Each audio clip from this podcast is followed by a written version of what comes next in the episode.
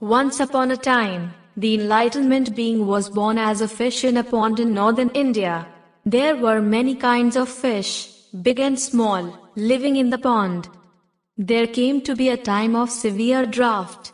The rainy season did not come as usual. The crops of men died, and many ponds, lakes and rivers dried up. The fish and turtles dug down and buried themselves in the mud frantically trying to keep wet and save themselves. The crows were pleased by all this.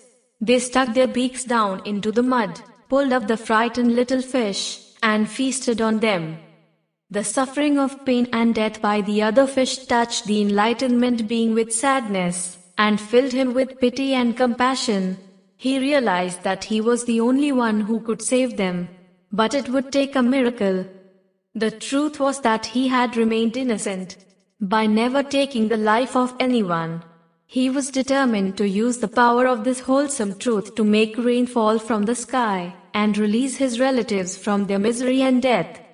He pulled himself up from under the black mud. He was a big fish, and as black from the mud as polished ebony. He opened his eyes, which sparkled like rubies, looked up to the sky, and called on the rain god. He exclaimed, O my friend, God of rain, I am suffering for the sake of my relatives. Why do you withhold rain from me, who am perfectly wholesome, and make me suffer in sympathy with all these fish? I was born among fish, for whom it is customary to eat other fish, even our own kind, like cannibals.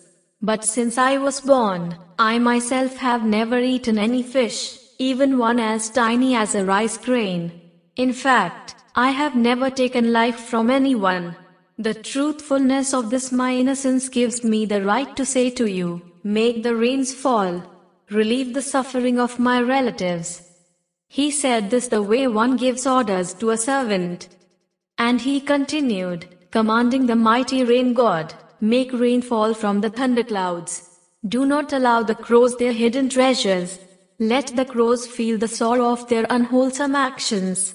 At the same time release me from my sorrow, who have lived in perfect wholesomeness. After only a short pause, the sky opened up with a heavy downpour of rain, relieving many from the fear of death, fish, turtles and even humans.